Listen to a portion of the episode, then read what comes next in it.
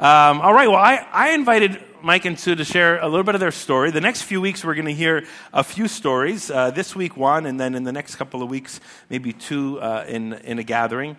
And uh, as many of you know, we're entering this you know, vision, vision initiative uh, this season where we're sensing the Lord leading us, moving us, guiding us towards something new, uh, both in a location, but also in, in greater capacity to grow as a church community inward and outward as well as we reach out to those around us.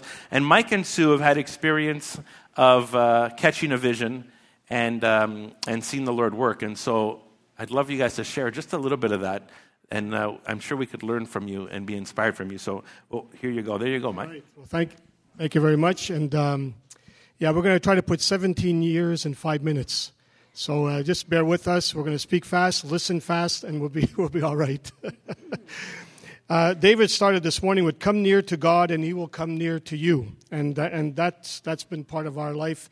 In uh, 2002, uh, we both went on a mission trip to Ukraine, and um, we saw the, the needs, and we asked God, What could we do? Is this just to see what's happening, or do we do more? And so uh, we prayed about it, and we feel that what God wanted us to do was to continue. So in 2004, we were uh, sent to a city called Dnipropetrovsk, which is now Dnipro in eastern Ukraine, which is near the war right now. So, and we're still work, working with the people there. And um, our purpose was to go visit orphanages and help orphans tons and tons of orphans there. It's just incredible. And uh, we wanted to do the best we could. And so um, we prayed about it. We asked for a vision, and our vision was to continue our work. And God was so faithful that He opened doors to not only orphanages, but to drug rehab centers, feeding the homeless, surgeries for physically disabled children, and on and on it went. And so um, the vision led us to 2007, where we became our own nonprofit called Bearers of Love International. And why bearers is because my wife is also an artist, besides being a nurse, a nurse, and she draws a lot of bears. So every orphanage in the places we went have paintings of bears in the orphanages. Do you want to say something yet? Not yet? Okay. All right. And the hospital. And, I, and, the hospital. And the hospital that I worked in had bears everywhere. At the Children's Hospital. So we, uh, we were scared. You know, we wanted to start this, this nonprofit organization. Uh, it was a vision.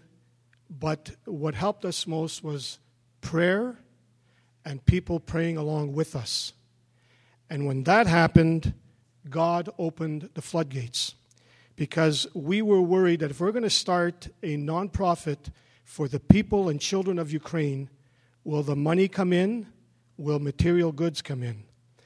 And I'm happy to report that in the past um, 17 years that we've been doing this, uh, if I say about a million dollars over the 17 years, we're pretty close. And if it's, yeah, that's God. That's God.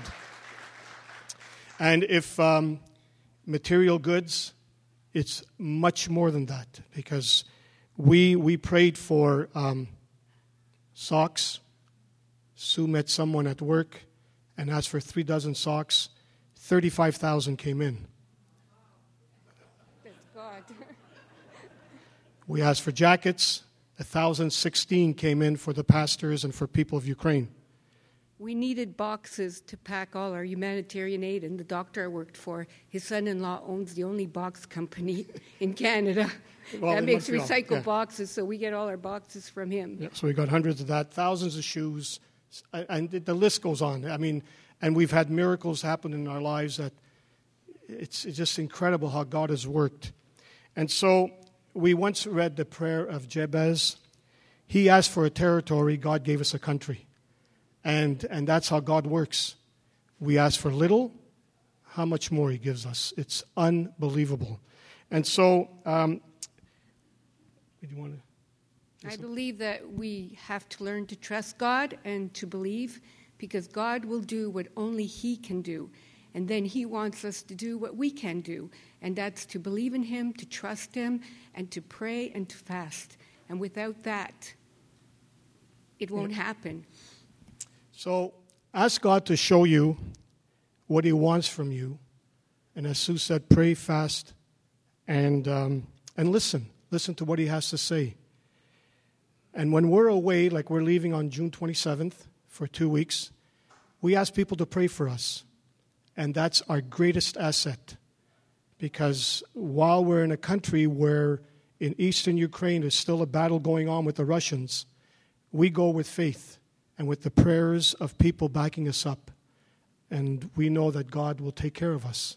And He has since 2001, uh, 2002. So um, that's basically it. We just thank you for your time. And uh, hey, ask for the vision, and God will, He blessed two ordinary people, a teacher and a nurse.